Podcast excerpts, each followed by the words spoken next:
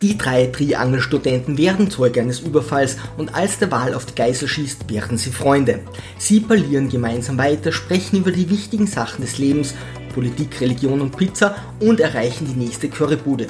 Dort bestellen sie beim Kolumbianer ihres Vertrauens Bullet Pork, müssen schmerzhaft herausfinden, dass My Iced Tea Always Burns Twice und kommen langsam auf Betriebstemperatur.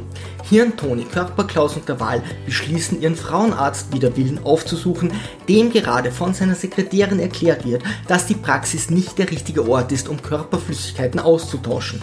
Er widmet sich wieder der Erdbeeruntersuchung seiner Patientin, disloziert aus Versehen ihr Gehirn und stellt ihr unabsichtlich eine VIP-Karte für die ewige Ruhe aus. Etwas deprimiert wischt er in sein Schnuffeltuch und schließt sich der Gruppe an.